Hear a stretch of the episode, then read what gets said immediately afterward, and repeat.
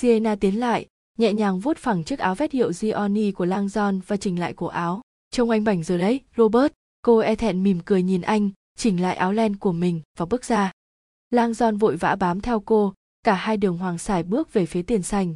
Khi họ bước vào, Sienna bắt đầu nói với anh rất nhanh bằng tiếng Ý, chuyện gì đó liên quan đến bảo hộ nông trại, say sưa khoa chân múa tay trong lúc nói. Họ tiến thẳng tới bức tường ngoài cùng, giữ một khoảng cách với những người khác. Langdon vô cùng ngạc nhiên vì đúng là không hề có một nhân viên nào để ý đến họ. Khi đã đi qua tiền sảnh, họ nhanh chóng tiếp cận hành lang. Langdon nhớ lại chương trình biểu diễn kịch Shakespeare, yêu nữ láo cá, cô đúng là một diễn viên, anh thì thào. Tôi buộc phải làm thế, cô đáp lời, giọng có phần xa cách kỳ lạ. Lại một lần nữa, Langdon cảm thấy có điều gì đó trong quá khứ của người phụ nữ trẻ này còn đau đớn hơn cả những gì anh biết, và càng lúc càng hối hận vì đã lôi cô vào tình huống rắc rối nguy hiểm cùng mình. Anh tự nhủ rằng lúc này chưa có gì xong xuôi cả, ngoại trừ nhìn nhận cho thấu đáo. Cứ tiếp tục bơi qua đường hầm, và cầu mong nhìn thấy ánh sáng. Khi tới gần khuôn cửa, Langdon thở phào nhận thấy trí nhớ của mình vẫn rất tốt. Một tấm biển nhỏ, có mũi tên chỉ qua góc tường vào hành lang cùng lời ghi. I L S A L O N E D A C N Q E C N T O, sảnh năm trăm, Langdon nghĩ, tự hỏi, không biết những câu trả lời nào đang đợi họ bên trong. Chỉ có thể nắm bắt được chân lý qua cặp mắt chết chóc. Điều này có nghĩa là gì nhỉ? Có thể phòng vẫn khóa, Langdon lưu ý khi họ đến gần góc tường. Mặc dù sảnh năm trăm là một điểm du lịch quen thuộc nhưng sáng nay lại chưa mở cửa. Anh có nghe thấy tiếng đó không? Sienna hỏi, và dừng phát lại. Langdon đã nghe thấy, có tiếng ầm ĩ rất to tiến lại gần ngay chỗ góc tường. Xin hãy nói với tôi rằng đó không phải là một chiếc máy bay không người lái trong nhà. Rất thận trọng, Langdon ngó qua góc ô cửa. Cách đó ba mươi thước là một cánh cửa gỗ đơn giản kỳ lạ mở vào sảnh năm trăm. Rất tiếc, chính giữa cửa lại là một nhân viên bảo vệ to béo đang đẩy cỗ máy đánh bóng sàn chạy điện theo vòng tròn. Nhân viên gác cửa. Langdon chú ý đến ba biểu tượng trên một tấm biển nhựa bên ngoài cửa. Ngay cả những nhà biểu tượng học ít kinh nghiệm nhất cũng nhận ra các biểu tượng quen thuộc này. Một máy quay có dấu mười, một cốc uống nước có dấu X, và hai hình người, một nam và một nữ. Langdon hành động ngay, sải bước nhanh về phía nhân viên bảo vệ, hơi chậm bước khi lại gần người đó hơn. Sienna rảo bước sát theo sau anh. Nhân viên bảo vệ ngước lên, có vẻ hơi giật mình. Xin lỗi, ông ta giơ tay chặn Langdon và Sienna lại. Langdon mỉm cười khổ sở, đúng hơn là nhăn nhó với ông ta và ra hiệu về phía mấy biểu tượng gần cửa. Nhà vệ sinh, anh nói, giọng anh cuống quýt, đó không phải là một câu hỏi. Ông bảo vệ lưỡng lự một chút, vẻ sẵn sàng từ chối yêu cầu của họ, nhưng cuối cùng nhìn thấy dáng đi không lấy gì làm thoải mái của Langdon, ông ta gật đầu vẻ thông cảm và vẫy tay cho họ qua. Khi tới cửa, Langdon nháy mắt nhanh với Sienna, lòng trắc ẩn là một ngôn ngữ phổ thông. Chương ba mươi lăm, đã có thời, sảnh năm trăm là gian phòng rộng nhất thế giới. Nó được xây dựng năm một nghìn bốn trăm chín mươi tư để làm nơi hội họp cho toàn thể Concilium Majorque, đại hội đồng gồm đúng năm trăm ủy viên của nền Cộng hòa, vì thế thành tên của sảnh. Vài năm sau, theo lệnh của Cosimo I, phòng được cải tạo và mở rộng đáng kể. Cosimo I, nhân vật quyền thế nhất nước Ý, đã chọn Giorgio Vasari làm giám công kiêm kiến trúc sư của dự án. Để hoàn thành công trình đặc biệt này, Vasari đã cho nâng phần mái cũ và cho ánh sáng tự nhiên tràn vào qua các cửa sổ con rất cao ở cả bốn mặt gian phòng, tạo thành một không gian trang nhã trưng bày những bức tranh, tác phẩm điêu khắc và kiến trúc đẹp nhất của Florence.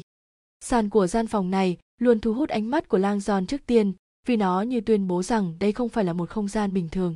Phần sàn bằng đá son cùng hệ thống đường kẻ ô màu đen tạo cho không gian rộng một nghìn một trăm mười lăm mét vuông này vẻ vững chãi, sâu và cân bằng.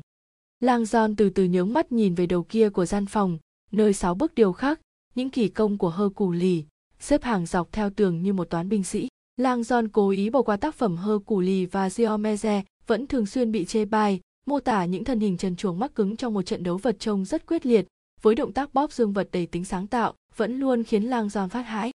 Dễ bắt mắt hơn là tác phẩm Thần Chiến Thắng Đẹp Mê Hồn của Michelangelo đứng ở bên trái, choán hết hốc chính giữa của bức tường phía nam. Cao gần ba mét, tác phẩm điêu khắc này dự định dành cho phần mộ của vị giáo hoàng gây nhiều tranh cãi Julius đệ nhị, được mệnh danh là Đức Thánh Cha Đáng Sợ, một nhiệm vụ Langdon luôn thấy rất châm biếm nếu xét đến quan điểm về tình dục đồng giới của Vatican. Bức tượng mô tả Tommaso de' Cavalieri, chàng thanh niên mà Michelangelo yêu say đắm và cũng là người ông viết tặng hơn ba trăm bài thơ. Tôi không thể tin là mình lại chưa bao giờ đến đây. Sienna thì thào bên cạnh anh, giọng cô đột nhiên nhẹ nhàng và đầy thành kính. Nơi này, đẹp quá.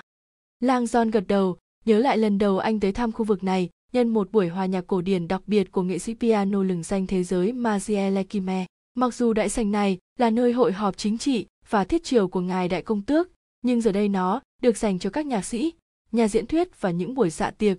Từ sử gia nghệ thuật Maurizio Cesarini đến dạ tiệc khai trương chỉ có hai màu đen trắng của bảo tàng Gucci. Nhiều lúc Langdon tự hỏi Cosimo I sẽ cảm thấy thế nào với chuyện phải chia sẻ đại sảnh riêng, vốn rất chân phương của mình, với các vị xê i ô và người mẫu thời trang. Langdon hướng ánh mắt sang những bức bích họa đồ sộ tô điểm cho các bức tường. Lịch sử kỳ lạ của chúng còn bao gồm kỹ thuật vẽ thử nghiệm bất thành của Leonardo da Vinci, với kết quả là một kiệt tác tan chảy. Cũng đã từng có một cuộc thi tài nghệ thuật do Piero Soderini và Machiavelli dẫn dắt, sử dụng hai người khổng lồ của thời Phục Hưng, Michelangelo và Leonardo, đấu với nhau bằng cách ra lệnh cho họ sáng tạo ra những bích họa ở các bức tường đối diện nhau trong cùng một căn phòng. Tuy nhiên, hôm nay, Langdon quan tâm đến một trong những điểm kỳ quặc mang tính lịch sử khác của căn phòng này. Cachova. Cái nào là của Vasari? Sienna hỏi, đưa mắt nhìn các bích họa.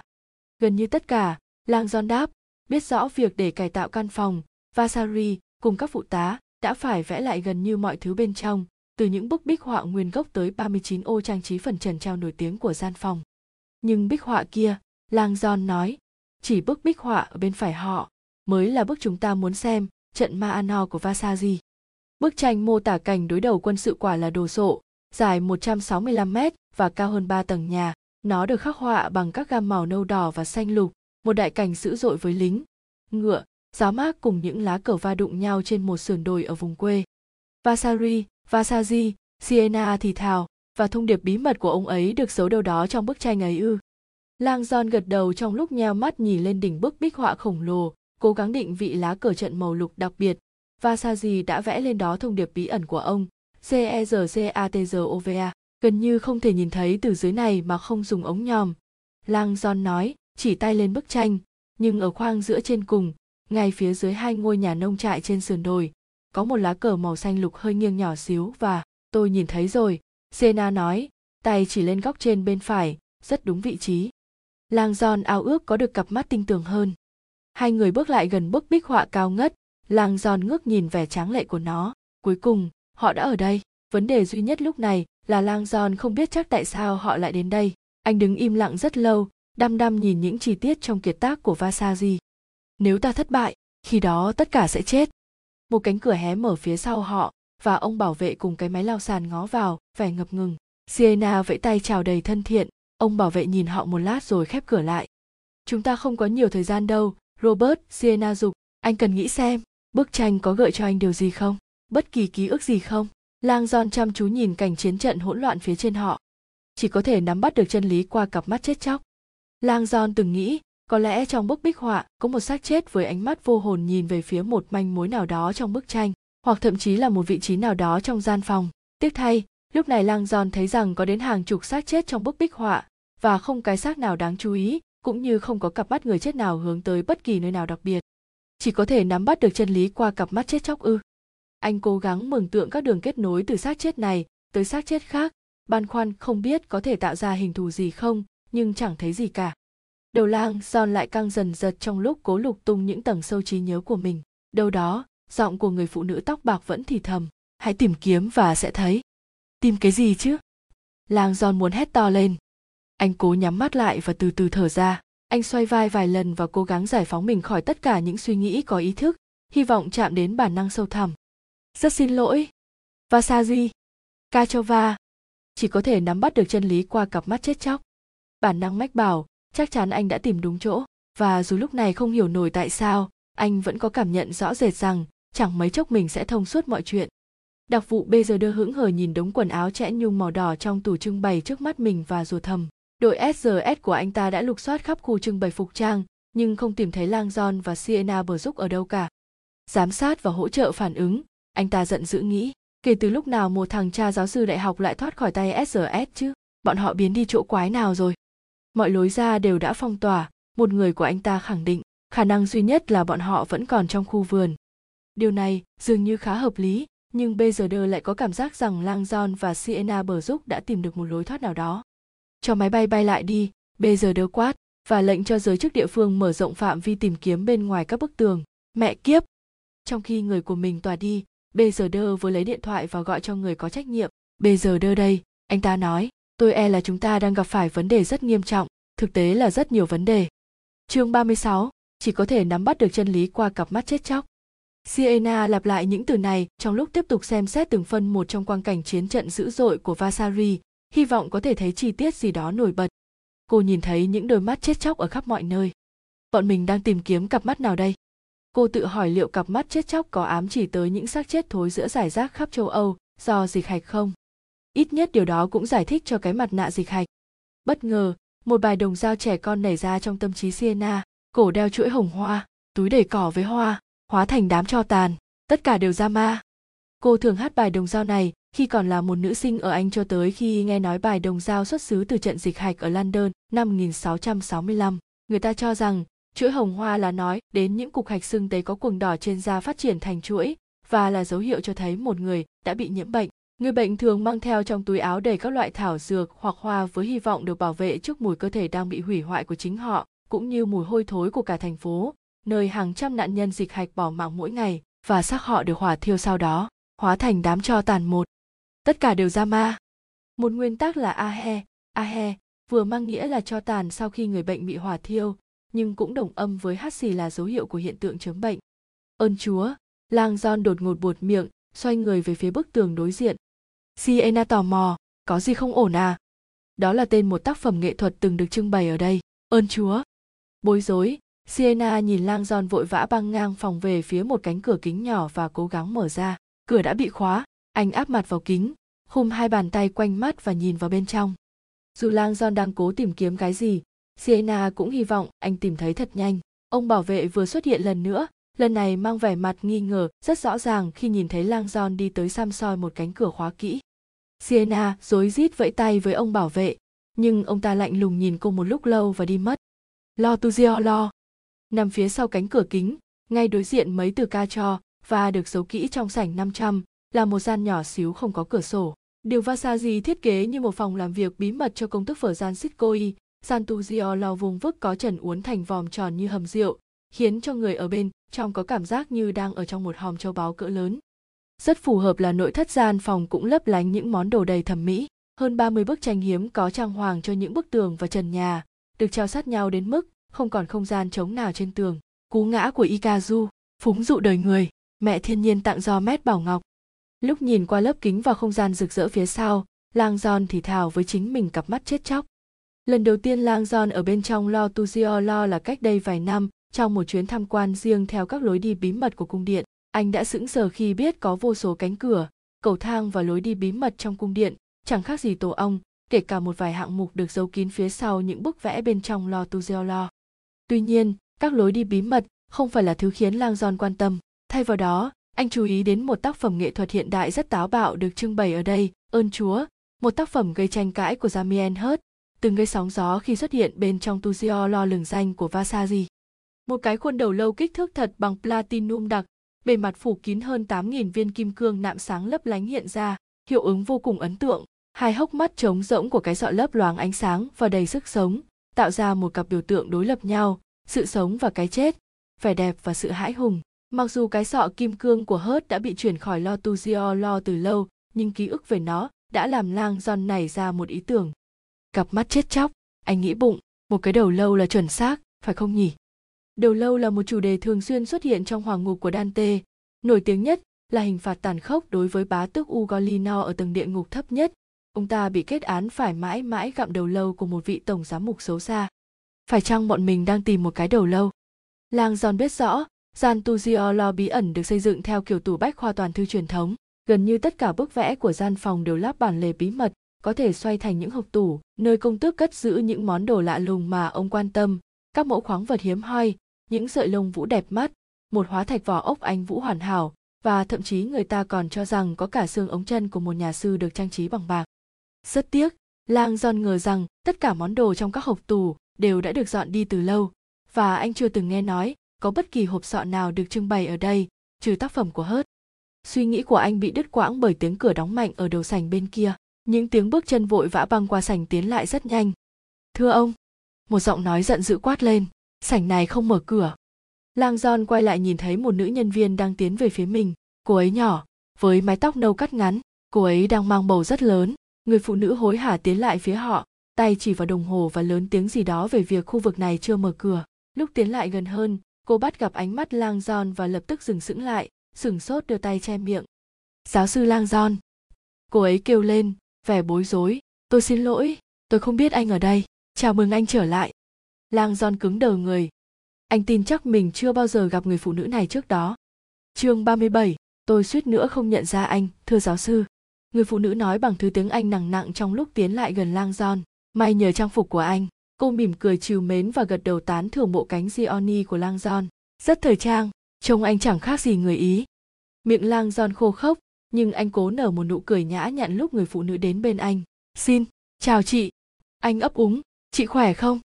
Cô ấy bật cười, tay ôm lấy bụng, kiệt sức mất rồi. Con bé Catalina đêm nào cũng quẫy đạp. Người phụ nữ nhìn quanh phòng, vẻ ngơ ngác. Ngài tiểu mái vòm không hề nói anh sẽ quay lại đây hôm nay.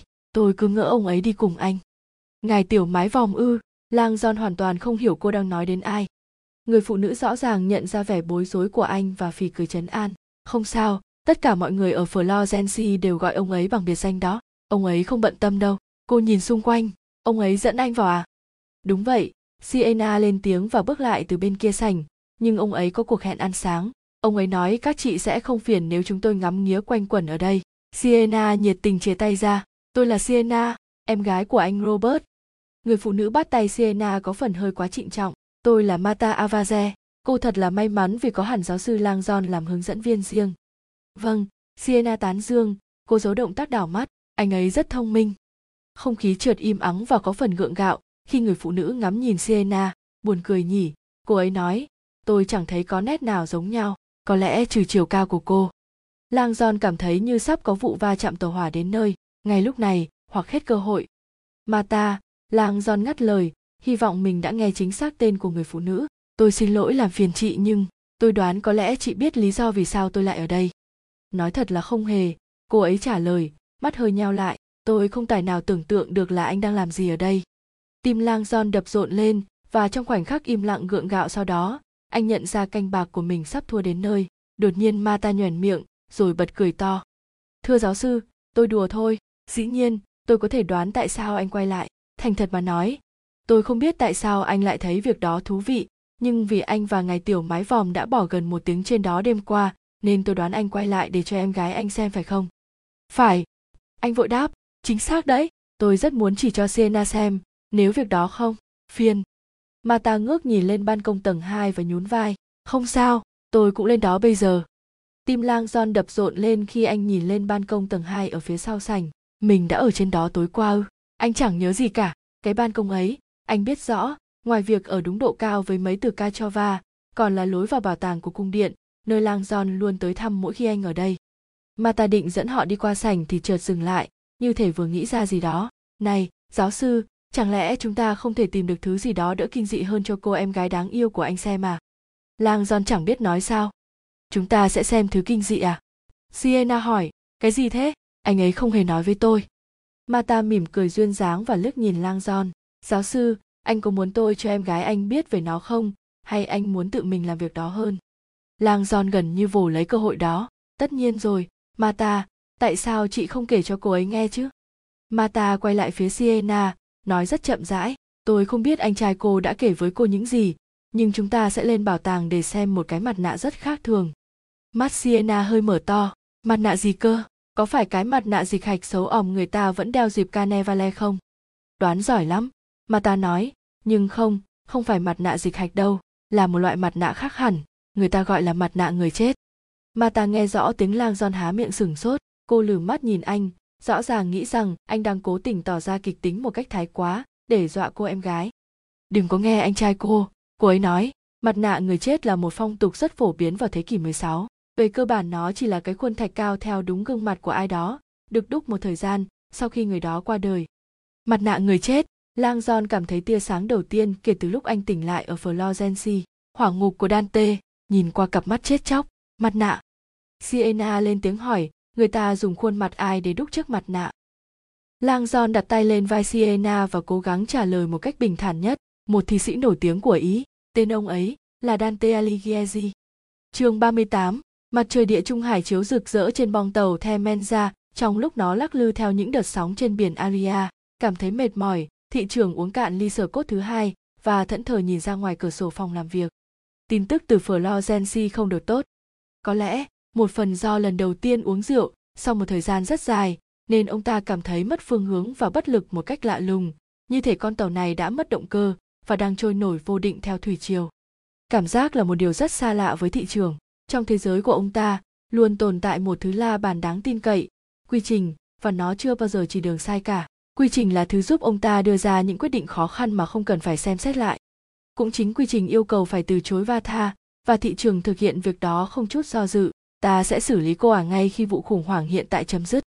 Cũng chính quy trình đòi hỏi thị trường biết về các khách hàng của mình càng ít càng tốt. Cách đây rất lâu ông ta đã quyết định rằng Consortium không có trách nhiệm đạo đức để phán xét họ. Cung cấp dịch vụ, tin tưởng khách hàng, không đặt câu hỏi. Giống như lãnh đạo của hầu hết các công ty khác, thị trường chỉ cung cấp dịch vụ với giả định rằng các dịch vụ ấy sẽ được thực hiện trong khuôn khổ luật pháp. Nói cho cùng, hãng Volvo không có trách nhiệm bảo đảm rằng những bà mẹ nôn nóng một sẽ không phóng nhanh qua khu vực trường học, cũng chẳng khác gì việc hãng Dell sẽ phải chịu trách nhiệm nếu có ai đó sử dụng một máy tính của họ để tấn công tài khoản ngân hàng. Một nguyên văn, Soccer Mom, chỉ những phụ nữ trung lưu sống ở ngoại ô Bắc Mỹ, dành phần lớn thời gian chở con cái tới các sự kiện thể thao hoặc hoạt động khác. Cụm từ này dần mang nghĩa tiêu cực vì những phụ nữ này thường bị phê phán về việc ép con cái tham gia quá nhiều hoạt động ngoại khóa thay vì để cho chúng được sống đúng tuổi thơ. Còn lúc này, trước tất cả mọi chuyện đang diễn ra, thị trưởng thầm rủa cái đầu mối liên hệ đáng tin cậy đã giới thiệu vị khách hàng này cho Consortium. Ông ấy sẽ không đòi hỏi nhiều về hậu mãi và chi tiền rất hào phóng. Đầu mối liên hệ quả quyết với ông ta. Ông ấy rất giỏi, là một siêu sao trong lĩnh vực của mình và vô cùng giàu có. Ông ấy chỉ cần biến mất trong một hoặc hai năm thôi. Ông ấy muốn mua khoảng thời gian yên tĩnh để thực hiện một dự án quan trọng. Thị trưởng đã đồng ý mà không cần suy nghĩ nhiều. Bố trí chỗ lưu trú dài hạn luôn là dịch vụ dễ kiếm tiền và thị trường tin tưởng vào khả năng của đầu mối liên hệ. Đúng như mong đợi, công việc đem lại bộn tiền. Cho tới tuần trước. Giờ đây, trước tình trạng hỗn loạn mà người đàn ông này gây ra, thị trường thấy mình đi vòng quanh chai sở cốt và đếm từng ngày mong cho trách nhiệm của mình với vị khách này nhanh kết thúc. Điện thoại trên bàn réo vang, thị trường nhận ra đó là Norton, một trong những điều phối viên hàng đầu của mình, đang gọi từ tầng dưới. Ừ, ông ta đáp. Thưa ngài, Norton bắt đầu nói, giọng đầy lo lắng. Tôi không muốn làm phiền ngài chuyện này, nhưng có lẽ ngài đã biết. Chúng ta có nhiệm vụ đăng tải một đoạn video lên cho truyền thông vào ngày mai. Phải, thị trưởng trả lời. Đã chuẩn bị xong chưa? Đã xong, nhưng tôi nghĩ có lẽ ngài cầm xem trước khi đưa lên. Thị trưởng sững lại, không hiểu lời đề nghị. Đoạn video có nhắc đến tên chúng ta hay làm ảnh hưởng thế nào đó đến chúng ta không? Không, thưa ngài, nhưng nội dung khá phiền phức. Ông khách xuất hiện trên màn hình và nói. Thôi đi, thị trưởng ra lệnh, sửng sốt vì một điều phối viên cao cấp lại dám đề xuất việc phá vỡ quy trình ngang nhiên như vậy. Nội dung là thứ vô hình. Cho dù vấn đề gì, thì đoạn video của ông ta cũng phải được công bố, dù qua hay không qua chúng ta. Ông khách đó có thể dễ dàng công bố đoạn video này bằng hình thức điện tử, nhưng ông ấy thuê chúng ta, ông ấy trả tiền chúng ta, ông ấy tin tưởng chúng ta. Vâng, thưa ngài. Anh không được trả tiền để làm một nhà phê bình phim, thị trưởng cảnh cáo. Anh được trả tiền để giữ lời hứa. Hãy thực hiện công việc của mình. Trên cầu Ponte Vecchio, Vata vẫn đợi, đôi mắt sắc lẻm của ả quét qua hàng trăm gương mặt trên cầu. Ả rất cảnh giác và cảm thấy chắc chắn rằng Langdon chưa đi qua mặt mình, nhưng chiếc máy bay không người lái đã im tiếng, rõ ràng nhiệm vụ truy tìm của nó không còn cần thiết nữa. Chắc bây giờ đơ đã tóm được anh ta.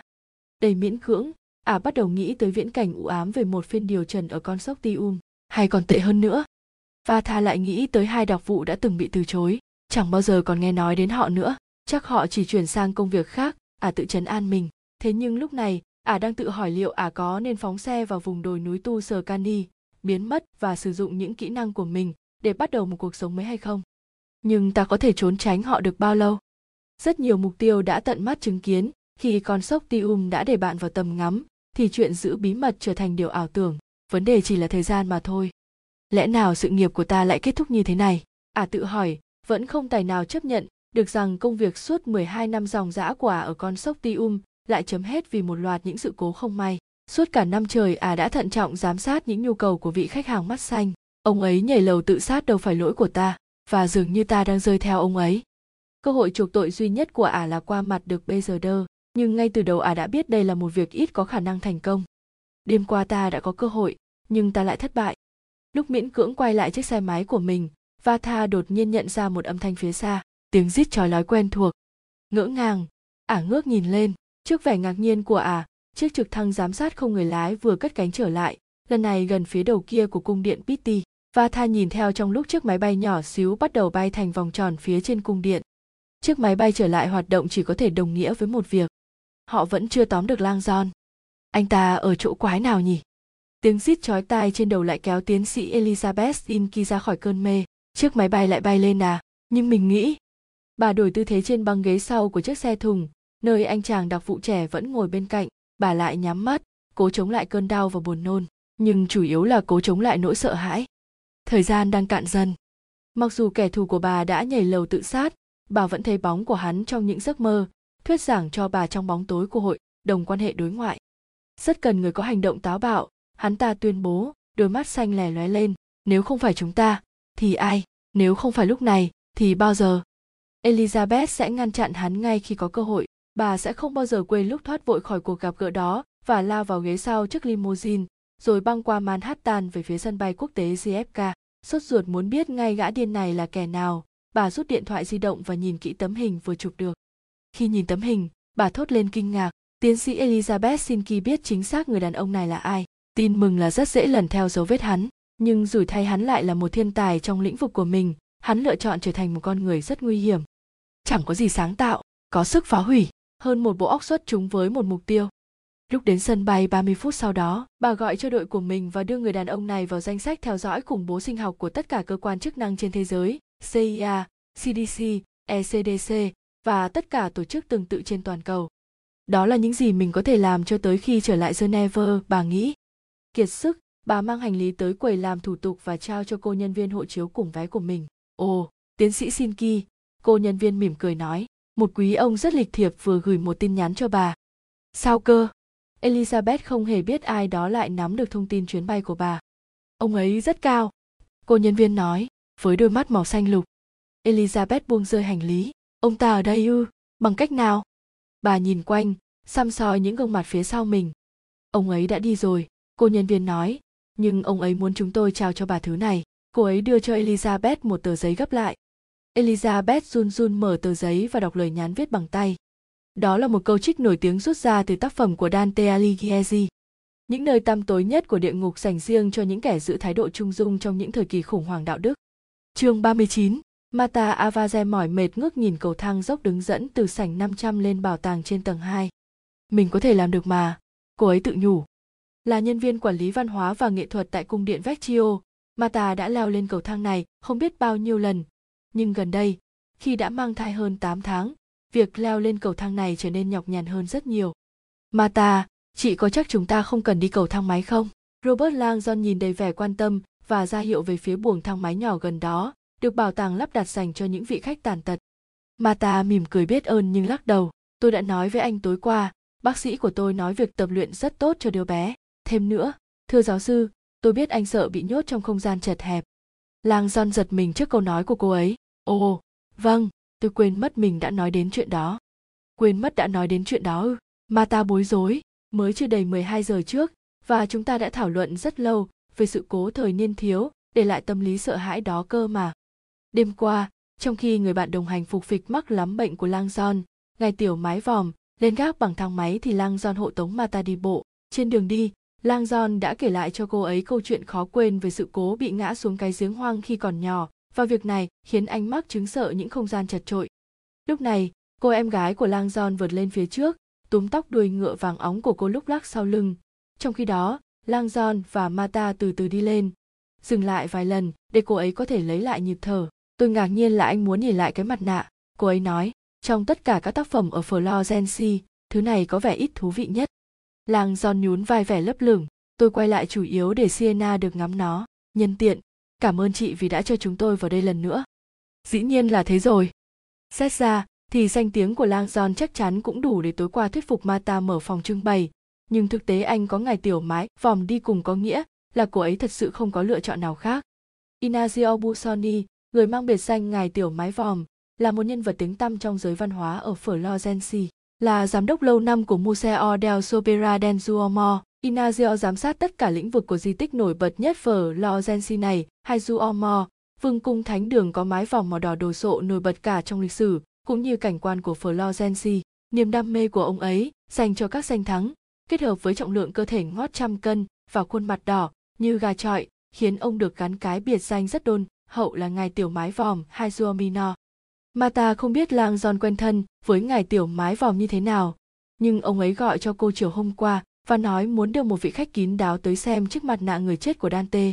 Khi biết vị khách bí mật hóa ra chính là nhà biểu tượng học kiêm sử gia nghệ thuật người Mỹ nổi tiếng Robert Langdon, Marta cảm thấy hơi kích động vì có cơ hội dẫn hai nhân vật nổi tiếng này vào khu trưng bày của cung điện. Khi họ lên đến đỉnh cầu thang, Marta đặt tay lên hông, thở thật sâu. Sienna đã đứng bên lan can ban công, nhìn xuống sảnh năm trăm. Vị trí tôi rất thích để quan sát căn phòng, Marta thở hổn hển. Cô có góc nhìn hoàn toàn khác đối với các bức bích họa. Tôi nghĩ anh trai cô đã kể cho cô nghe về thông điệp bí ẩn giấu trong bức tranh kia phải không? Cô ấy chỉ tay.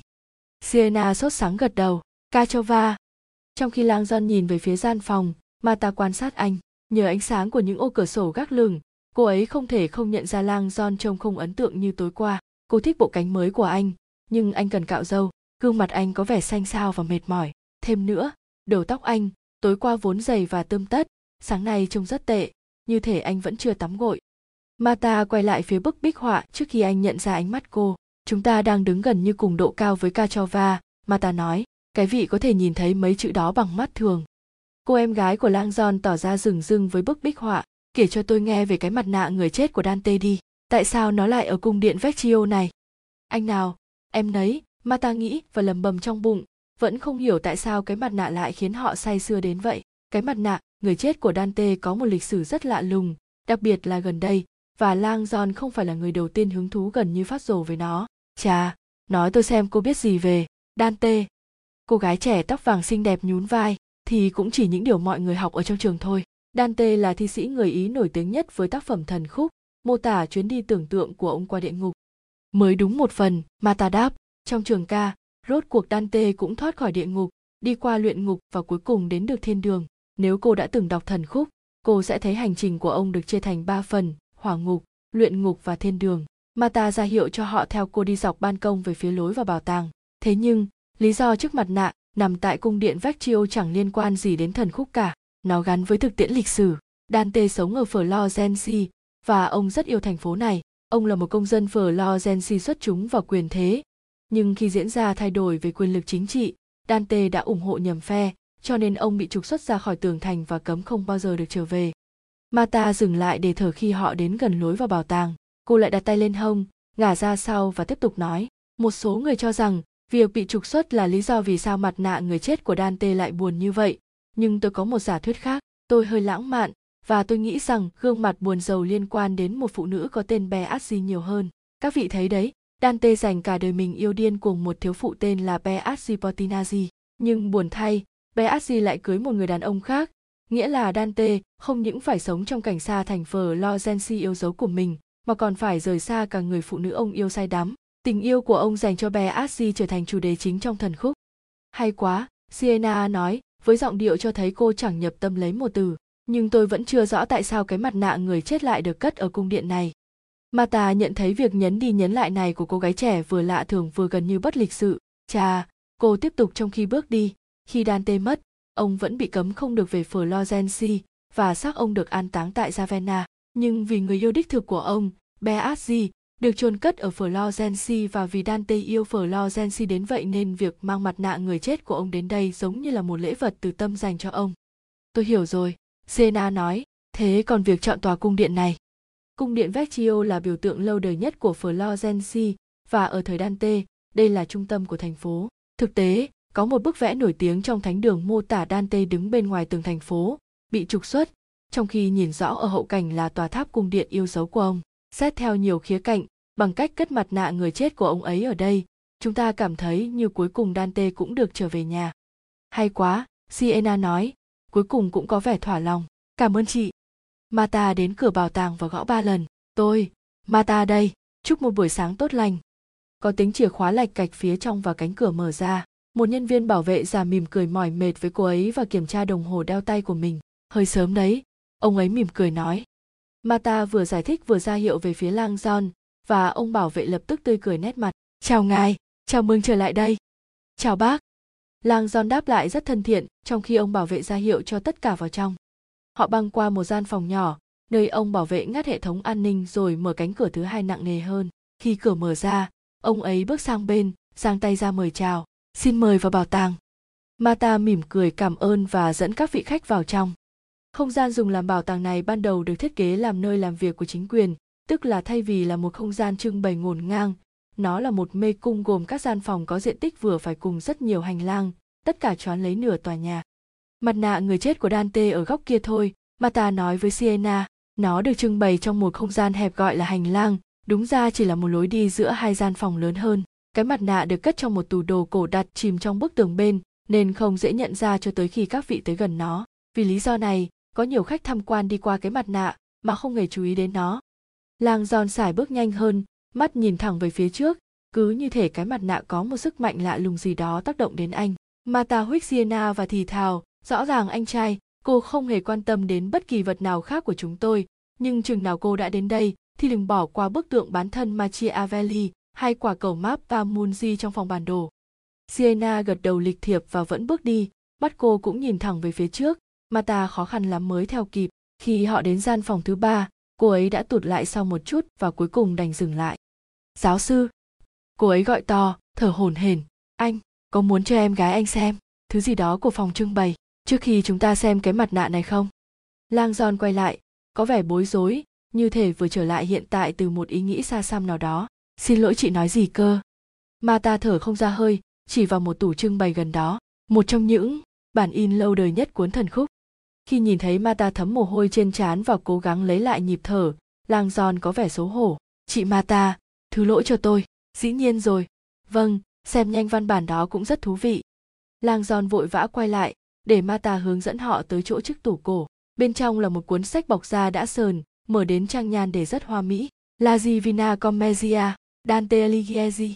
Tuyệt vời, Langdon thốt lên, đầy kinh ngạc. Tôi nhận ra trang đầu sách. Tôi không biết các vị lại có một ấn bản Nutella gốc. Dĩ nhiên anh biết rõ mà, Marta nghĩ bụng, vẻ khó hiểu. Tôi đã cho anh xem hiện vật này tối hôm qua. Giữa thế kỷ mười lăm, Langdon nói vội với Sienna, Johann Nutella đã tạo ra bản sách in đầu tiên của tác phẩm này. Vài trăm bản được in ra, nhưng chỉ còn khoảng chục bản, chúng rất hiếm. Giờ thì Marta hiểu rằng Langdon đang cố tình giả ngây, giả ngốc để có thể ra vẻ ta đây với cô em gái của mình. Việc đó dường như không hay ho cho lắm với một vị giáo sư có tiếng là khiêm tốn trong giới học thuật. Bản sách này mượn từ thư viện Laurentia, Marta kể, nếu cô và Robert chưa từng ghé thăm nơi đó, thì rất nên đến ngay đi. Họ có hẳn một cầu thang đặc biệt do chính Michelangelo thiết kế, là lối lên phòng đọc công cộng đầu tiên trên thế giới. Sách ở đó còn được xích luôn vào ghế ngồi, để không ai có thể lấy mang đi được. Dĩ nhiên, nhiều cuốn sách chỉ là các bản sao thôi. Tuyệt vời, Sienna nói, mắt ngó sâu hơn vào thư viện. Lối này tới chỗ cái mặt nạ phải không? Sao phải nôn nóng thế nhỉ? Marta cần thêm một phút nữa để lấy lại nhịp thở. Vâng, nhưng có thể hai vị muốn nghe chi tiết này. Cô ấy chỉ tay qua hốc tường về phía một cầu thang nhỏ mất hút lên trần nhà. Lối đó dẫn lên một sàn quan sát trên mái, nơi các vị có thể nhìn xuống trần treo nổi tiếng của Vasari. Tôi rất sẵn sàng đợi ở đây nếu các vị muốn. Nào, chị Marta, Sienna vọt miệng, tôi rất muốn xem cái mặt nạ. Chúng tôi không có nhiều thời gian. Marta đăm đăm nhìn người phụ nữ trẻ xinh xắn, vẻ khó hiểu. Cô rất không thích việc người chưa quen biết nhiều gọi nhau bằng tên riêng. Tôi là bà Avaze, cô thầm mắng, và tôi đang đặc cách với các vị đấy. Được rồi, Sienna, Marta sẵn giọng, cái mặt nạ ngay lối này thôi. Marta chẳng phí thời gian, kể lể thêm cho Langdon và cô em gái của anh, trong lúc họ đi qua dãy các phòng trưng bày để tới chỗ cái mặt nạ. Đêm qua, Langdon và tiểu mái vòm đã dành gần nửa tiếng trong khu vực hành lang chật hẹp để quan sát chiếc mặt nạ rồi. Marta vốn rất tò mò trước vẻ sốt sắng của hai người đàn ông với món đồ đó, nên đã hỏi xem thái độ quan tâm ấy của họ có liên quan gì đến một loạt sự kiện bất thường xung quanh cái mặt nạ trong năm qua không. Langdon và tiểu mái vòm tỏ ra bối rối và không trả lời rõ ràng. Giờ đây, trong lúc họ tiến tới hành lang, Langdon bắt đầu giải thích cho cô em gái quy trình đơn giản thường áp dụng để tạo ra một cái mặt nạ người chết. Marta thích thú nghe những mô tả cực kỳ chính xác của anh, không như lời thừa nhận không thật của anh rằng anh chưa từng nhìn thấy bản sao hiếm có cuốn thần khúc của bảo tàng. Ngay sau khi có người qua đời, Langdon mô tả, người chết được tẩm liệm, mặt được phủ một lớp dầu ô liu. Sau đó, da được đắp một lớp thạch cao ướt, phủ kín mọi thứ, miệng, mũi, mi mắt, từ chân tóc xuống đến cổ. Khi lớp thạch cao đã cứng lại, có thể dễ dàng nhấc nó ra và sử dụng như một cái khuôn để đổ thạch cao mới vào. Chỗ thạch cao này khô lại thành một bản sao chi tiết hoàn hảo đúng với khuôn mặt người quá cố. Tục này đặc biệt phổ biến khi muốn tưởng nhớ những nhân vật lỗi lạc và thiên tài, Dante, Shakespeare, Voltaire, Tasso, Keats, tất cả họ đều có mặt nạ người chết. Cuối cùng chúng ta cũng đến đây, Marta nói, khi cả ba người đến bên ngoài hành lang. Cô ấy bước sang bên và ra hiệu cho em gái của Langdon vào trước nhất. Cái mặt nạ nằm trong tủ trưng bày dựa vào bức tường bên trái cô. Chúng ta đề nghị các vị vui lòng ở ngoài khu vực rào chắn. Cảm ơn chị. Sienna bước vào hành lang hẹp đi về phía tủ trưng bày và ngó vào bên trong. Mắt cô lập tức mở to và cô ngó lại nhìn anh trai với vẻ khiếp đảm. Marta đã nhìn thấy phản ứng này cả nghìn lần. Các vị khách tới đây thường đều nhảy dựng lên và lùi ngược lại khi lần đầu tiên nhìn thấy cái mặt nạ, bộ mặt nhăn nhúm một cách kỳ dị, cái mũi khoằm và đôi mắt nhắm nghiền của Dante. Langdon sải bước tiến vào ngay sau Sienna, đến bên cạnh cô và nhìn vào trong tủ trưng bày. Anh lập tức lùi lại, gương mặt anh cũng toát lên vẻ kinh ngạc. Marta cầu nhau, lại là màu làm mè rồi. Cô vào theo họ, nhưng khi ngó vào tủ, cô cũng há hốc miệng kêu thành tiếng rất to. Ôi lạy chúa! Marta Avaze cứ ngỡ sẽ nhìn thấy cái mặt nạ, người chết quen thuộc của Dante nhìn lại mình, nhưng không phải. Tất cả những gì cô nhìn thấy là lớp vải sa tanh màu đỏ của cái tủ và cái giá nơi vẫn thường đặt mặt nạ. Marta bưng miệng và kinh hãi nhìn tủ trưng bày trống rỗng. Nhịp thở của cô tăng nhanh và cô phải bám lấy một trụ rào để đứng vững. Cuối cùng, ánh mắt cô rời khỏi cái tủ trống trơn và xoay về phía những người bảo vệ gác đêm ở lối vào chính. Cái mặt nạ của Dante! Cô hét lên như một ả điên. Cái mặt nạ của Dante đã biến mất. Chương bốn mươi. Marta Avaze run rẩy trước cái tủ trưng bày trống trơn. Cô hy vọng cảm giác căng thẳng đang lan khắp bụng chỉ là tâm lý hoảng sợ, chứ không phải là cơn đau đẻ. Cái mặt nạ người chết của Dante đã biến mất. Hai nhân viên bảo vệ lúc này đã biết sự việc và vừa vào hành lang, nhìn cái tủ trống trơn và lập tức hành động. Một người chạy tới phòng kiểm soát video gần đó để truy cập vào đoạn phim từ máy quay an ninh đêm qua, trong khi người kia vừa kết thúc cuộc gọi cho cảnh sát báo mất trộm. Cảnh sát sẽ đến sau hai mươi phút nữa. Anh ta nói với Marta và ngắt cuộc gọi với cảnh sát. hai mươi phút nữa cơ à? Cô ấy hỏi lại, chúng ta có một vụ trộm nghệ thuật nghiêm trọng đấy. Người bảo vệ giải thích rằng anh ta được biết hầu hết cảnh sát trong thành phố hiện đang giải quyết một cuộc khủng hoảng nghiêm trọng hơn nhiều và họ đang cố gắng tìm một nhân viên còn rảnh đến để lấy lời khai. Vẫn còn gì nghiêm trọng hơn cơ à? Cô ấy thắc mắc.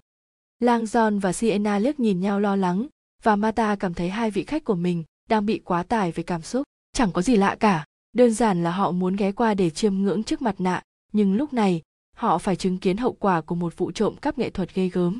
Đêm qua, bằng cách nào đó, có kẻ đã tiếp cận được phòng trưng bày và đánh cắp cái mặt nạ người chết của Dante. Marta biết trong bảo tàng có nhiều đồ vật còn giá trị hơn thế, cho nên cô cố gắng tự trấn an rằng như vậy vẫn còn may mắn.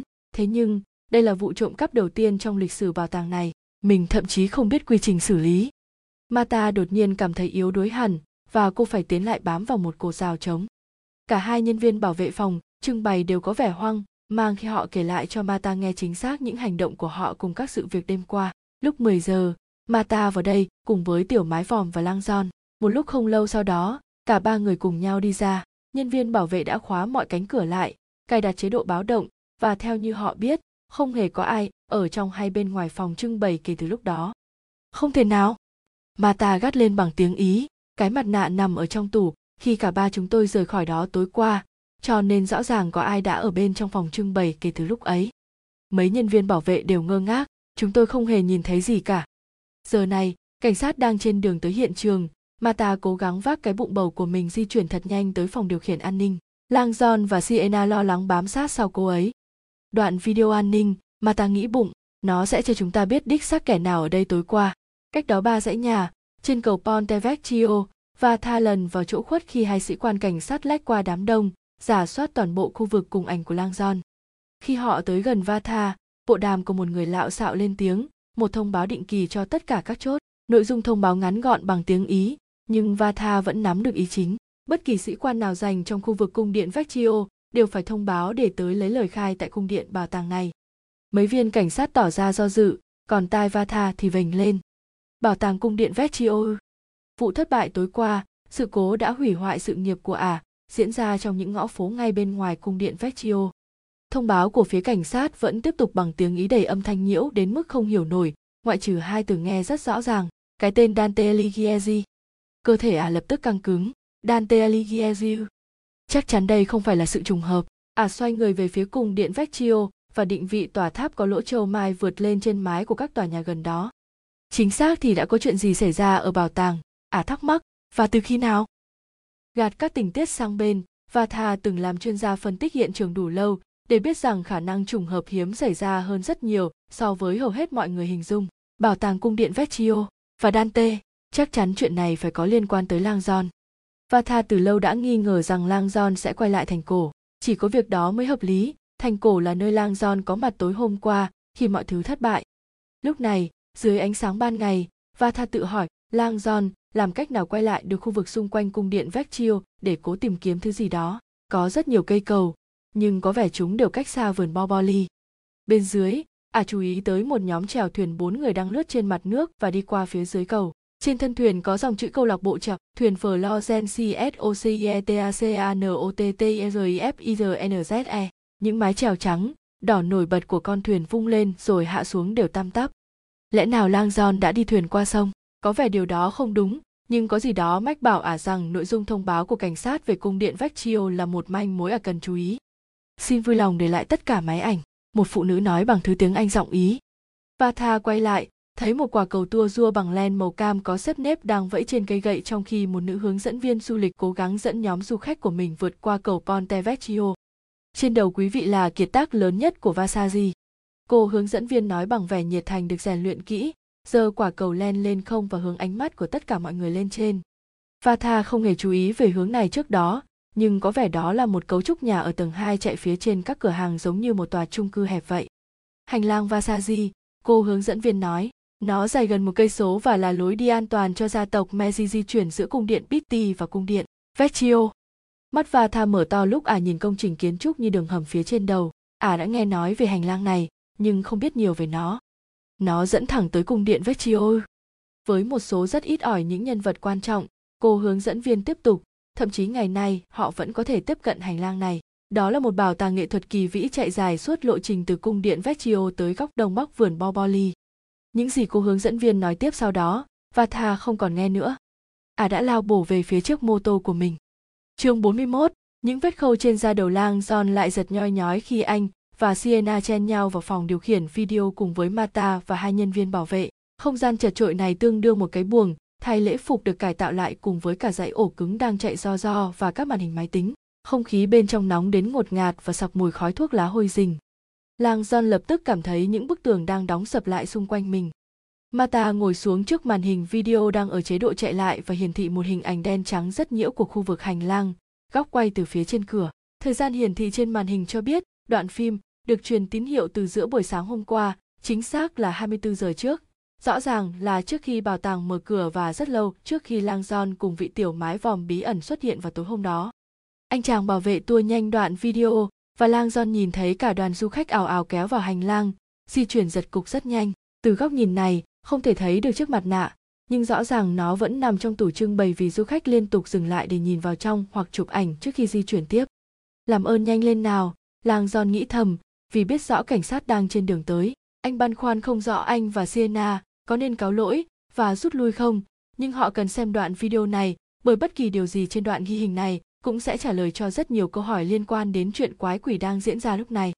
Đoạn video vẫn tiếp tục chạy, giờ nhanh hơn, và bóng chiều tà bắt đầu di chuyển ngang qua gian phòng. Khách du lịch ra vào cho tới khi đám đông bắt đầu thưa dần, và rồi đột ngột biến mất hoàn toàn. Khi thời gian ghi trên hình vượt qua mười bảy giờ, đèn đóm của bảo tàng đều tắt, và tất cả chìm vào im lặng. năm giờ chiều, giờ đóng cửa. Cho chạy nhanh lên đi, Marta yêu cầu, nhổm người về phía trước và chăm chú nhìn lên màn hình. Anh chàng bảo vệ cho đoạn video chạy tiếp, mốc thời gian trôi rất nhanh, đột ngột cho tới lúc mười giờ tối, đèn trong bảo tàng nhấp nháy sáng lên. Anh chàng bảo vệ vội cho đoạn băng chậm lại tốc độ bình thường. Một lúc sau, cái dáng bụng bầu quen thuộc của Marta Avaze xuất hiện trong hình. Theo sát cô ấy là Langdon, bước vào trong chiếc áo khoác hiệu Hazid E Cambe, quần Cassi và đôi giày da lời quen thuộc. Anh thậm chí còn nhìn rõ chiếc đồng hồ chuột Mickey của mình lấp ló bên dưới ống tay áo trong lúc di chuyển. Mình ở đó, trước khi bị bắn. Langdon cảm thấy cực kỳ lo ngại khi nhìn chính mình đang làm mọi việc mà anh hoàn toàn không nhớ tí gì. Mình đã ở đây tối qua. Quan sát cái mặt nạ người chết ư? Bằng cách nào đó, trong khoảng thời gian từ lúc đó đến giờ, anh lại để mất quần áo, chiếc đồng hồ chuột Mickey và hai ngày trong đời mình. Khi đoạn video tiếp tục chạy, anh và Sienna chen nhau lại gần sát phía sau Marta và những nhân viên bảo vệ để nhìn cho rõ hơn. Đoạn phim không tiếng tiếp tục, cho thấy Langdon và Marta đến bên tủ trưng bày và ngắm chiếc mặt nạ. Trong lúc đó, một cái bóng to lớn hiện ra tối sầm cả ô cửa đằng sau anh, và một người đàn ông to béo xuất hiện trong khuôn hình. Ông ta mặc bộ đồ màu nâu nhạt, tay xách cặp và chật vật lắm mới lách được qua cửa. Cái bụng to phưỡn của ông ta thậm chí làm cho bà bầu Marta cũng trở nên thon thả. Langdon nhận ra người đàn ông này ngay lập tức. Ignazio thì phải. Đó là ông Ignazio Busoni, Langdon thì thào vào tai Sienna, giám đốc của Museo dell'Opera del Duomo, một người quen của tôi đã vài năm rồi. Chỉ có điều tôi chưa từng nghe nói ông ấy được gọi là tiểu mái vòm. Cái tên quá hợp, Sienna khẽ đáp. Vài năm qua, Langdon đã tư vấn cho Ignazio về các hiện vật và lịch sử liên quan đến hai Duomo, vương cung thánh đường, do ông ấy chịu trách nhiệm, nhưng tham quan cung điện Vecchio có vẻ nằm ngoài lĩnh vực của Ignazio. Dẫu sao, Ignazio Busoni, ngoài việc là một nhân vật có ảnh hưởng trong giới nghệ thuật Florence, còn là một học giả rất mê Dante. Một nguồn thông tin đáng tin cậy về cái mặt nạ người chết của Dante. Khi tập trung trở lại với đoạn video, Langdon nhìn thấy Marta đang kiên trì đợi ở bức tường hậu của hành lang, trong khi anh và Ignazio nghiêng người phía trên rào chắn để có thể nhìn gần chiếc mặt nạ nhất. Trong khi hai người đàn ông tiếp tục xem xét và thảo luận kéo dài vài phút, có thể nhìn rõ Marta sốt ruột xem đồng hồ đeo tay ở phía sau lưng họ. Langdon ước gì đoạn video an ninh có cả âm thanh. Không biết mình và Ignazio nói những gì, mình và ông ấy tìm kiếm cái gì. Vừa lúc ấy, trên màn hình, Langdon bước qua rào chắn và cúi sát xuống chiếc tủ, mặt anh chỉ cách lớp kính vài phân. Marta lập tức can thiệp, rõ ràng nhắc nhở, và Langdon lùi lại với thái độ biết lỗi. Xin lỗi, vì tôi khắt khe như vậy, Marta lên tiếng, liếc mắt qua vai nhìn lại anh. Nhưng như tôi đã nói với các vị, cái tủ trưng bày là đồ cổ và cực kỳ mỏng manh. Chủ nhân của chiếc mặt nạ kiên quyết yêu cầu chúng tôi bắt mọi người phải đứng sau rào chắn. Ông ấy thậm chí còn không cho nhân viên của chúng tôi mở tủ khi ông ấy vắng mặt. Phải mất một lúc những lời nói của cô ấy mới được lĩnh hội. Chủ nhân của chiếc mặt nạ, Langdon cứ đinh ninh chiếc mặt nạ là tài sản của bảo tàng. Sienna cũng ngạc nhiên không kém và lập tức xen vào. Hóa ra bảo tàng không sở hữu chiếc mặt nạ. Marta lắc đầu, đưa mắt trở lại màn hình. Một nhà tài trợ giàu có đã đặt mua chiếc mặt nạ người chết của Dante từ bộ sưu tập của chúng tôi, nhưng để nó trưng bày vĩnh viễn ở đây. Ông ấy ra giá cho mượn rất thấp và chúng tôi vui vẻ chấp thuận. Khoan đã, Sienna lên tiếng. Ông ấy trả tiền mua mặt nạ và để các vị giữ nó. Thỏa thuận như vậy rất phổ biến, Langdon nói. Kết hợp từ thiện mà, một cách cho các nhà tài trợ đem những khoản trợ cấp cho bảo tàng mà không cần nêu rõ món quà là đồ từ thiện. Nhà tài trợ đó là một người khác thường, Marta nói. Một học giả thiên tài về Dante, nhưng hơi, nói thế nào nhỉ, cuồng. Ông ấy là ai? Sienna hỏi, giọng điệu hờ hững của cô vẫn không giấu được vẻ khẩn trương. Ai à? Marta cau mày, vẫn đăm đăm nhìn màn hình. Chà, có lẽ cô đã đọc về ông ấy trong các bản tin gần đây, tỷ phú người Thụy Sĩ Bertrand Zobrist. Với Langdon, các tên chỉ láng máng quen, nhưng Sienna túm vội lấy cánh tay Langdon và bóp mạnh, trông như thể cô vừa nhìn thấy ma. Ồ, vâng. Sienna ngắc ngứ, mặt xám ngoét. Bertrand Zobrist, nhà sinh hóa nổi tiếng, kiếm bộn tiền nhờ các bằng sáng chế sinh học khi tuổi đời còn rất trẻ. Cô ngừng lại, nuốt khan, cô nghiêng người và thì thầm với Langdon. Về cơ bản, Zobrist đã sáng chế ra lĩnh vực điều khiển chuỗi phôi. Langdon không hiểu điều khiển chuỗi phôi nghĩa là gì, nhưng nó có vẻ rất đáng ngại, đặc biệt là gần đây lại xuất hiện những hình ảnh liên quan đến dịch hạch và chết chóc. Anh tự hỏi liệu Sienna có biết nhiều về Zobrist không, bởi vì cô đọc rất nhiều về lĩnh vực y học, hoặc có lẽ vì cả hai đều là những người tuổi trẻ tài cao. Các nhà bác học có theo dõi công việc của nhau không nhỉ? Lần đầu tiên tôi nghe nói về Zobrist là vài năm trước, Sienna giải thích, khi ông ấy có một số tuyên bố cực kỳ khiêu khích trên truyền thông về tăng trưởng dân số. Cô ngừng lại, gương mặt tối sầm. Zobrist là người đề xướng phương trình khải huyền dân số. Sao cơ? Về cơ bản thì đó là một sự ghi nhận bằng toán học rằng dân số trên trái đất đang gia tăng, con người sống thọ hơn và các nguồn tài nguyên thiên nhiên của chúng ta đang cạn dần. Phương trình dự đoán rằng xu hướng hiện tại không thể dẫn đến kết quả nào khác hơn là sự sụp đổ tất yếu của xã hội. Zobrist công khai tiên liệu rằng loài người sẽ không tồn tại thêm được một thế kỷ nữa, trừ phi chúng ta trải qua một sự kiện tuyệt chủng quy mô lớn nào đó. Sienna thở dài não nề và nhìn thẳng vào mắt Langdon. Thực tế, Zobrist từng được trích lời nói rằng điều tốt đẹp nhất từng xảy ra ở châu Âu chính là cái chết đen.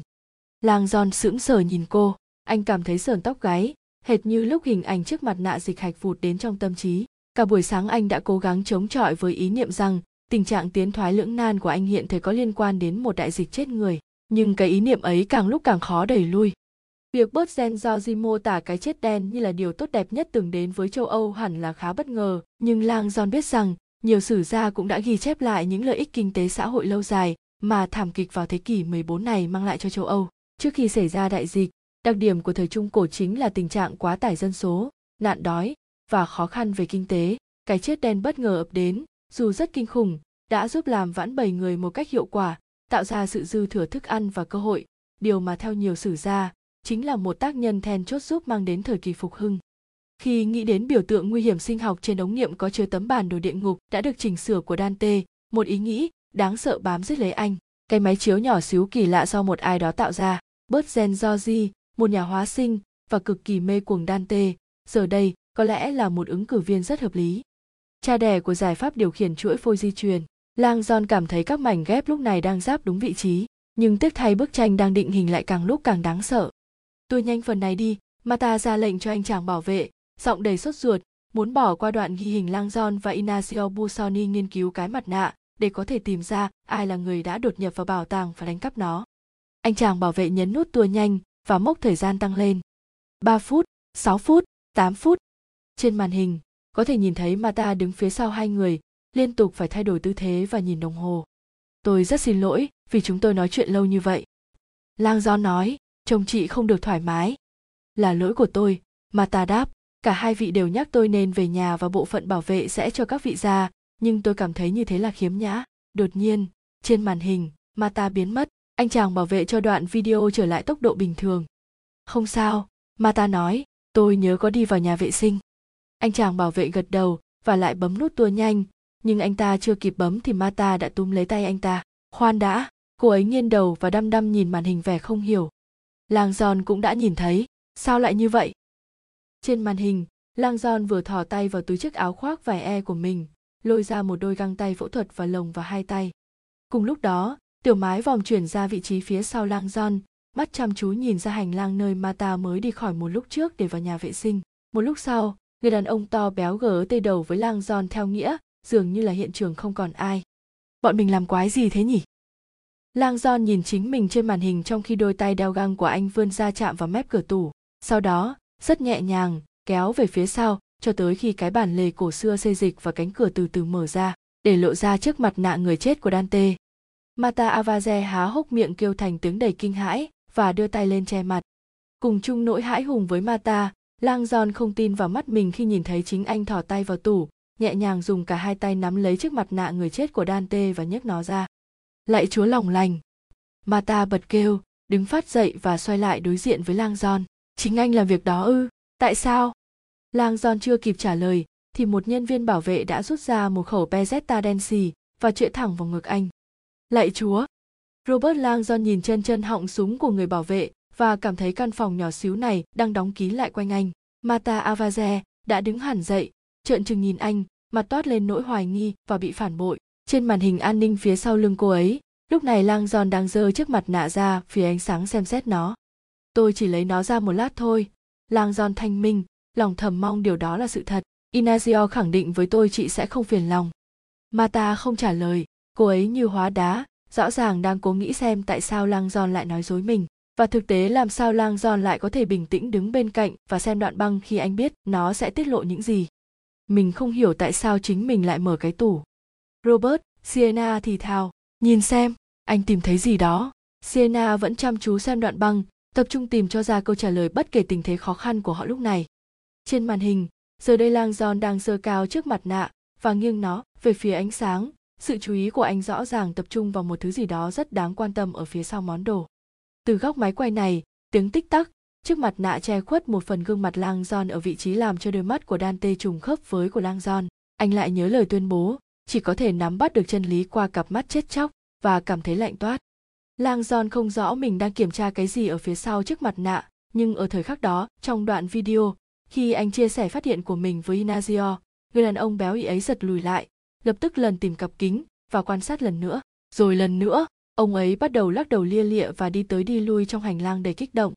Đột nhiên, cả hai người ngẩng lên, rõ ràng đã nghe thấy tiếng gì đó trong hành lang, chắc chắn là Marta đang từ nhà vệ sinh quay lại. Lang Giòn vội vàng lôi từ trong túi áo mình ra một chiếc túi zip lóc lớn, nhét chiếc mặt nạ người chết vào và nhẹ nhàng trao nó cho Ignazio. Ông này lại cất nó vào cặp của mình, với vẻ hơi do dự. Lang Giòn nhanh nhẹn đóng ô cửa kính trên chiếc tủ trưng bày lúc này trống trơn, và hai người nhanh chóng sải bước ra sảnh để đón đầu Marta trước khi cô ấy phát hiện ra vụ trộm cắp của họ. Cả hai người bảo vệ lúc này đều đã chĩa súng vào Lang Giòn. Marta như đứng không vững, phải vịn vào bàn làm điểm tựa. Tôi không hiểu, cô ấy kêu lên. Anh và Ignazio Busoni đã đánh cắp chiếc mặt nạ người chết của Dante.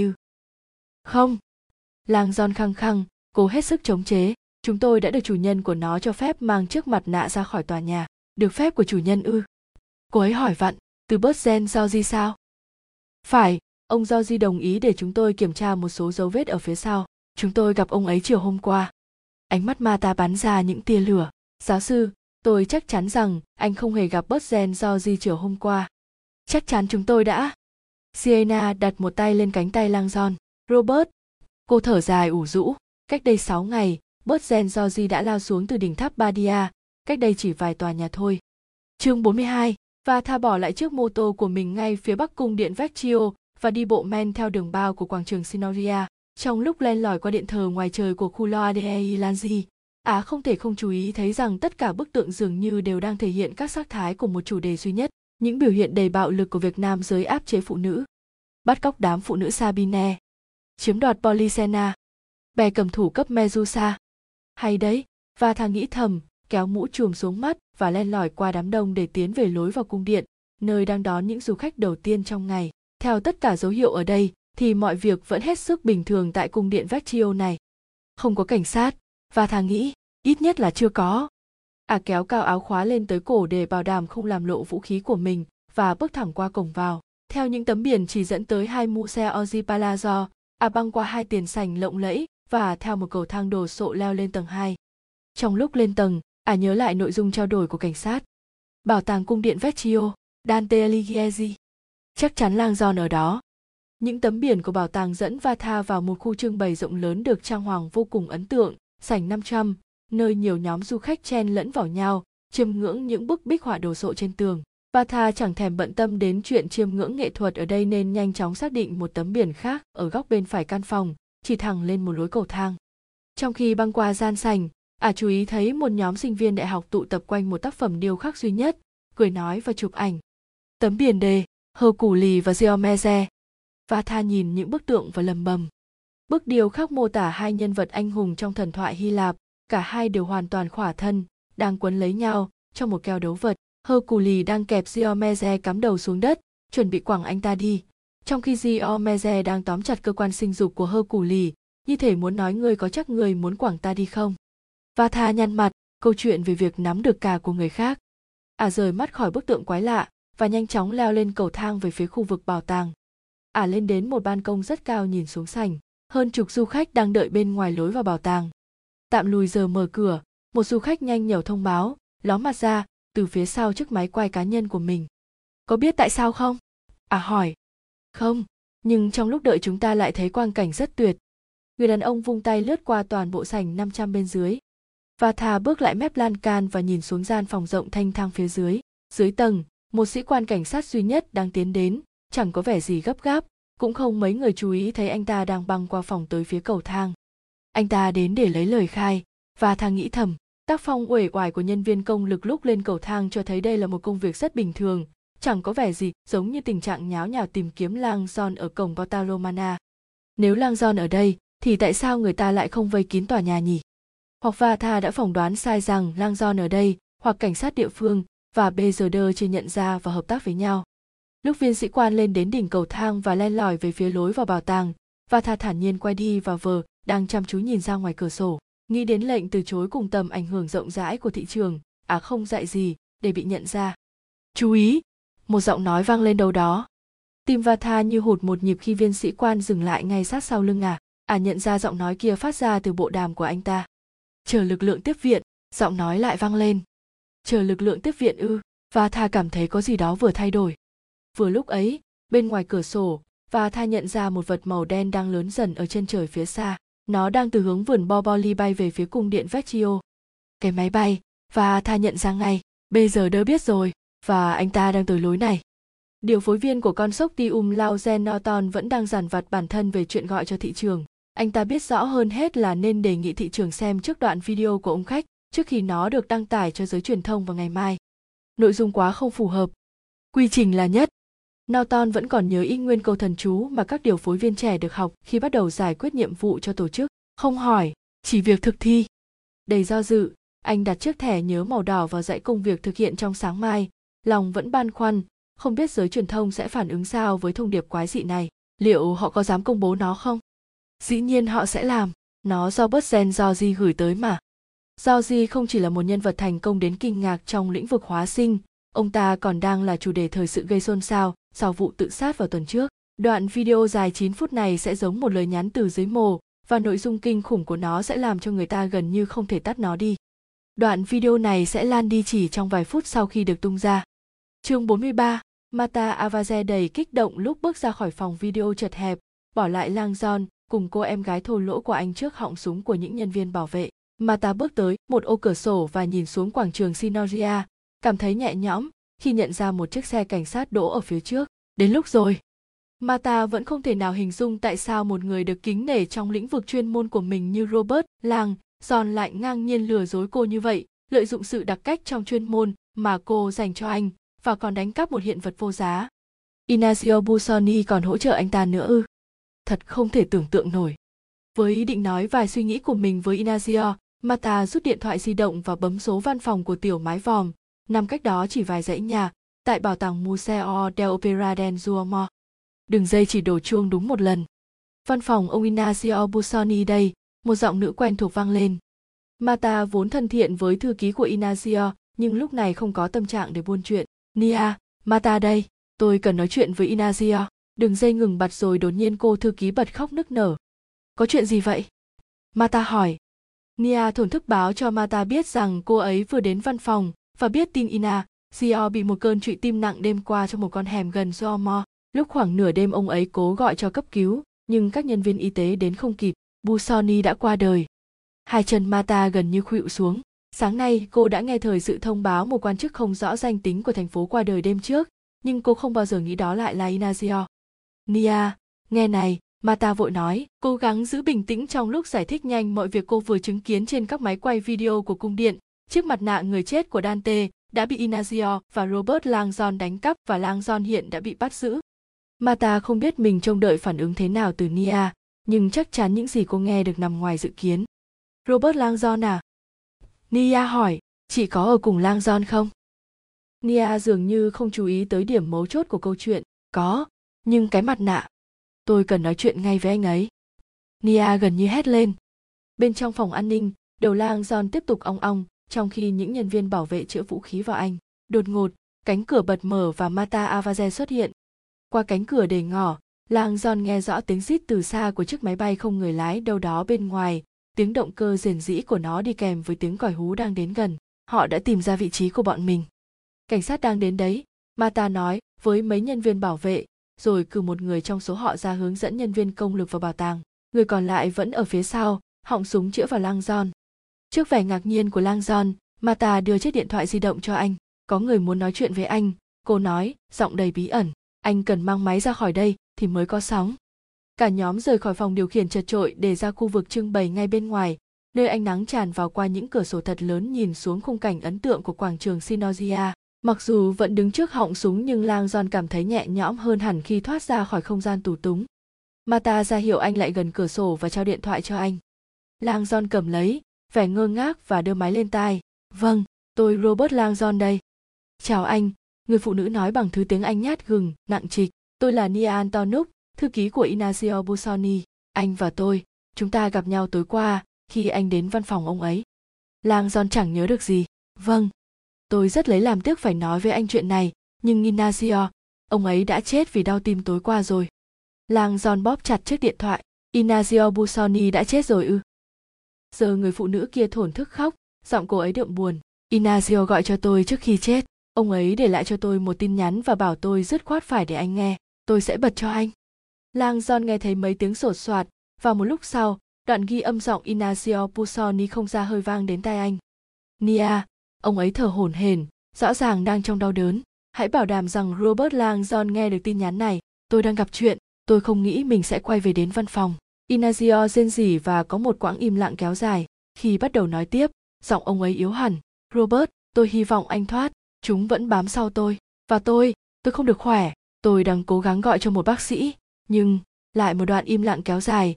Như thể tiểu mái vòm đang cố tập trung chút sinh lực cuối cùng và sau đó. Robert, nghe kỹ này. Những gì anh tìm thấy đã được cất giấu an toàn. Cổng đã mở cho anh, nhưng anh phải nhanh lên. Thiên đường hai mươi lăm, ông ấy dừng lại một lúc lâu và sau đó thì thào chúc may mắn. Đến đó lời nhắn kết thúc. Tim Langdon đập nhanh và anh biết mình vừa chứng kiến những lời cuối cùng của một người đang hấp hối. Việc những lời ấy được gửi riêng tới anh chẳng giúp anh bớt lo lắng.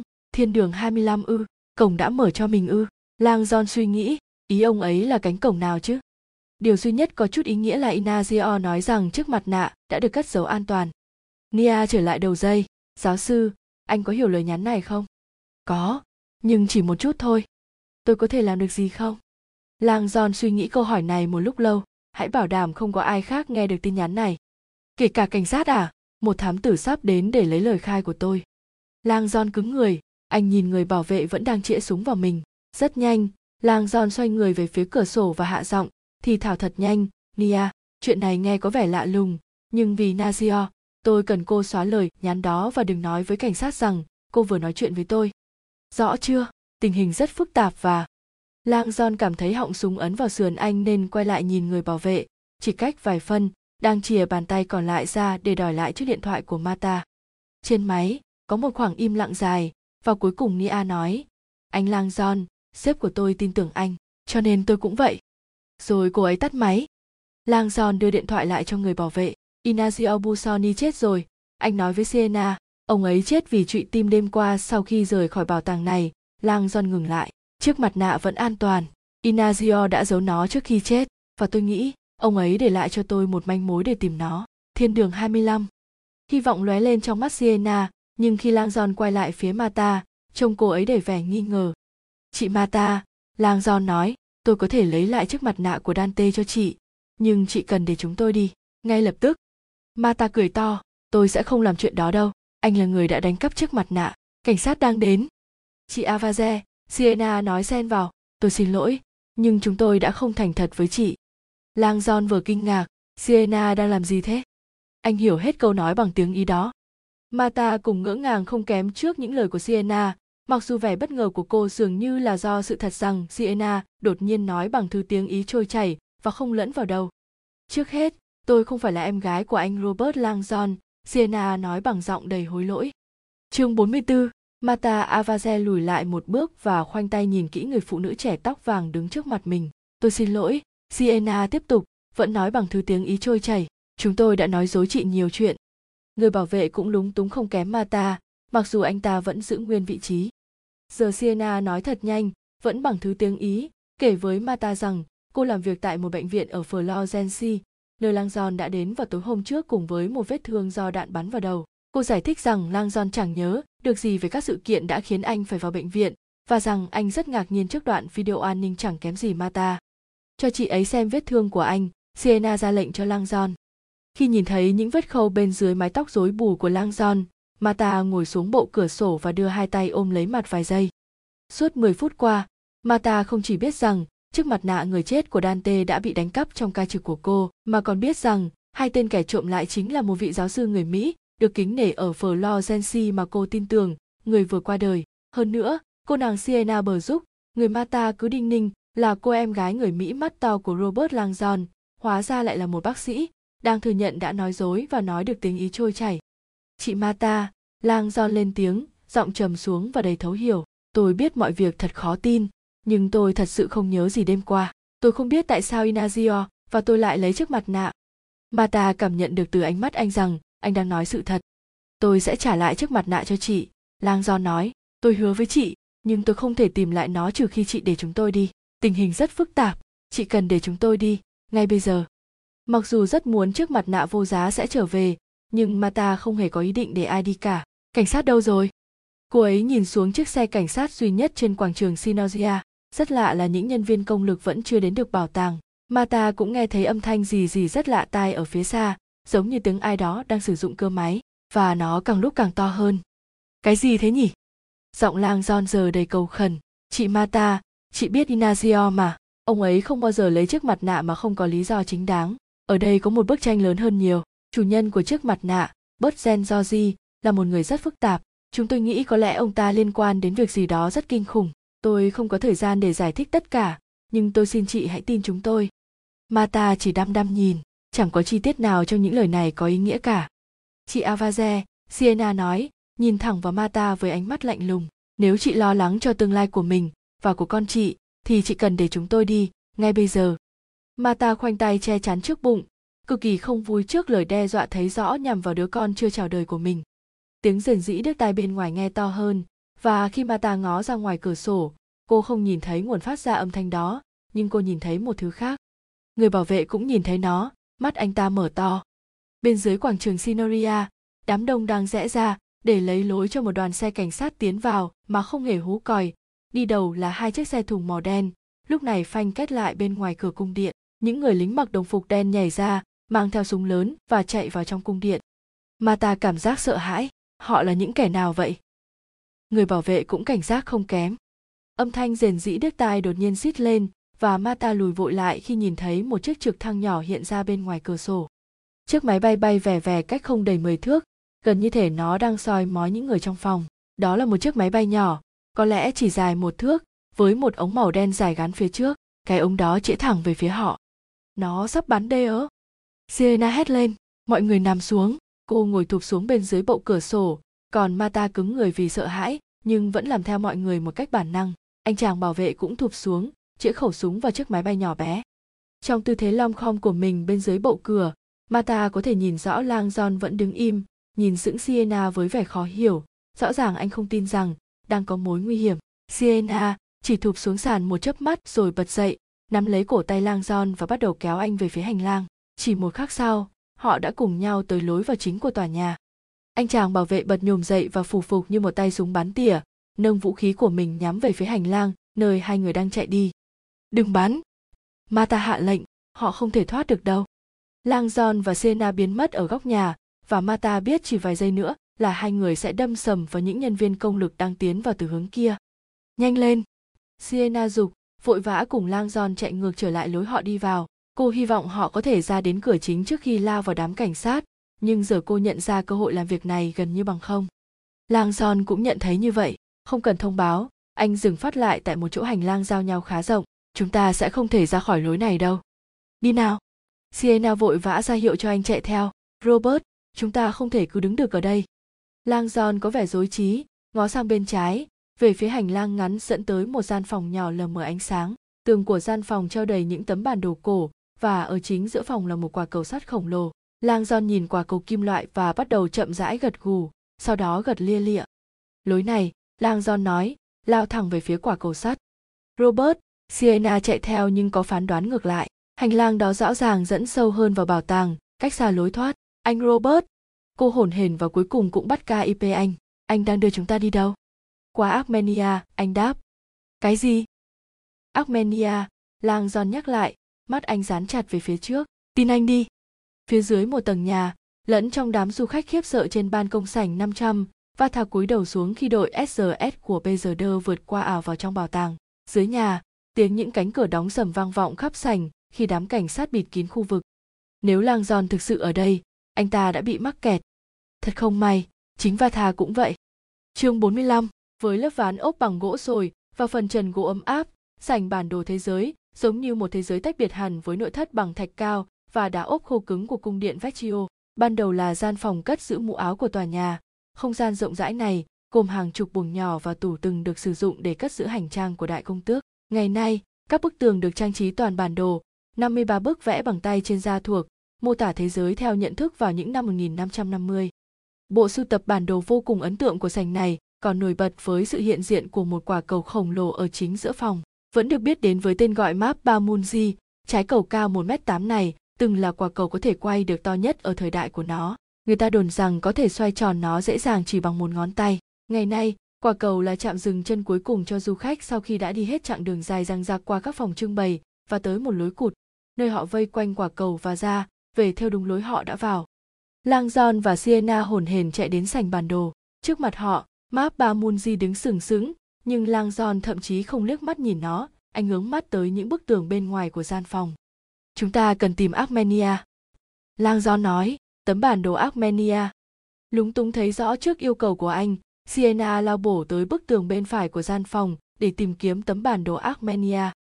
Langdon lập tức bắt tay vào việc tìm kiếm dọc bức tường bên trái, lần bước theo chu vi của gian phòng. Ả Rập, Tây Ban Nha, Hy Lạp.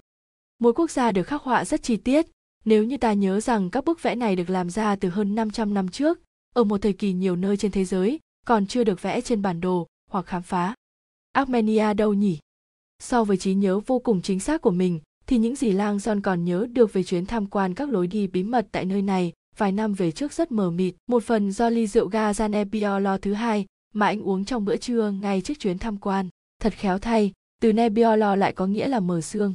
Mặc dù vậy, lúc này Langdon vẫn nhớ đã được từng xem một tấm bản đồ duy nhất trong gian phòng này, Armenia, tấm bản đồ nắm giữ một đặc tính vô song. Mình biết nó ở trong này, Langdon nghĩ, tiếp tục lướt nhìn dãy bản đồ dường như bất tận. Armenia! Sienna reo lên, đằng này! Langdon xoay lại và thấy cô đang đứng trong góc sâu bên phải của gian phòng. Khi anh chạy đến, Sienna chỉ vào tấm bản đồ Armenia với vẻ mặt như nói, chúng ta tìm thấy Armenia, rồi, giờ làm sao? Langdon biết họ không có đủ thời gian để giải thích. Thay vào đó, anh chỉ vươn tay, nắm lấy phần khung gỗ rất lớn của tấm bản đồ và kéo mạnh nó về phía mình. Toàn bộ tấm bản đồ trội tuột vào phòng, cùng với một phần bức tường và ván ốp, để lộ ra một lối đi bí mật. Được rồi, Sienna nói, giọng đầy ấn tượng, Armenia là đây.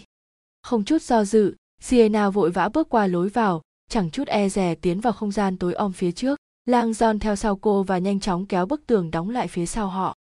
Mặc dù nhớ không rõ lắm về chuyến tham quan các lối đi bí mật, Langdon vẫn rất ấn tượng với lối đi này. Anh và Sienna vừa đi qua, đúng như vậy, lớp kính trong suốt, để bước vào cung điện vô hình, cái thế giới bí mật tồn tại phía sau những bức tường của cung điện Vecchio, một lãnh địa tối mật mà chỉ duy nhất vị công tước đương trị vì thời đó, cùng những người thân cận nhất với ông ấy mới có thể tiếp cận được.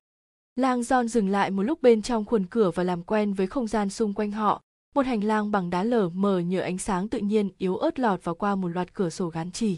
Lối đi này dẫn xuống dưới năm mươi thước tới một cánh cửa gỗ. Anh xoay sang bên trái, nơi có cầu thang nhỏ đi lên nhưng bị chặn bằng một sợi xích. Tấm biển phía trên cầu thang để rõ. USCITAVIETATA, Langdon leo thẳng lên cầu thang. Đừng anh! Sienna cảnh báo, nó nói không có lối ra đấy. Cảm ơn! Langdon nói kèm theo một nụ cười chế giễu, anh đọc được tiếng Ý mà. Anh tháo sợi xích, mang trở lại cánh cửa bí mật và nhanh nhẹn dùng nó để buộc chặt bức tường xoay. Anh luồn sợi xích qua tay nắm cửa và quấn quanh một cái mấu cố định gần đó để cánh cửa không thể kéo mở ra từ phía bên kia được nữa. Ồ, Sienna bẽn lẽn nói, ý tưởng hay đấy. Nó không giữ chân bọn họ được lâu đâu, Langdon nói, nhưng chúng ta sẽ không cần nhiều thời gian, theo anh. Cuối cùng khi tấm bản đồ Armenia bị giật tung, đặc vụ bê giê đê cùng lính của gã tràn vào hành lang hẹp để đuổi theo, nhắm thẳng tới cánh cửa gỗ đầu bên kia. Khi cả bọn tràn ra ngoài, bê giê đê cảm thấy một luồng khí lạnh quất thẳng vào mặt, đồng thời lóa mắt vì ánh nắng chói chang. Gã bước lên lối đi bên ngoài, len lỏi theo phần mái của cung điện, mắt gã lần theo con đường dẫn thẳng tới một cánh cửa nữa, cách đó khoảng năm mươi thước, và lại chui vào trong tòa nhà. bê giê đê đánh mắt về bên trái lối đi, nơi phần mái vòng cao ngất của sảnh năm trăm vươn lên như một trái núi, không thể vượt qua. Giờ bây giờ đôi nhìn sang bên phải, nơi lối đi bám sát một vách tường dựng đứng chiếu thẳng xuống một giếng trời sâu hoắm, chết ngay lập tức. Mắt gã lại nhìn thẳng về phía trước, lối này. Bây giờ đơ và người của gã tiến vội theo lối đi về phía cánh cửa thứ hai, trong khi chiếc máy bay thám thính lượn vòng tròn như một con kền kền trên đầu. Khi bây giờ đơ cùng người của gã xông qua cửa, tất cả dừng phát lại, gần như xô thẳng vào nhau.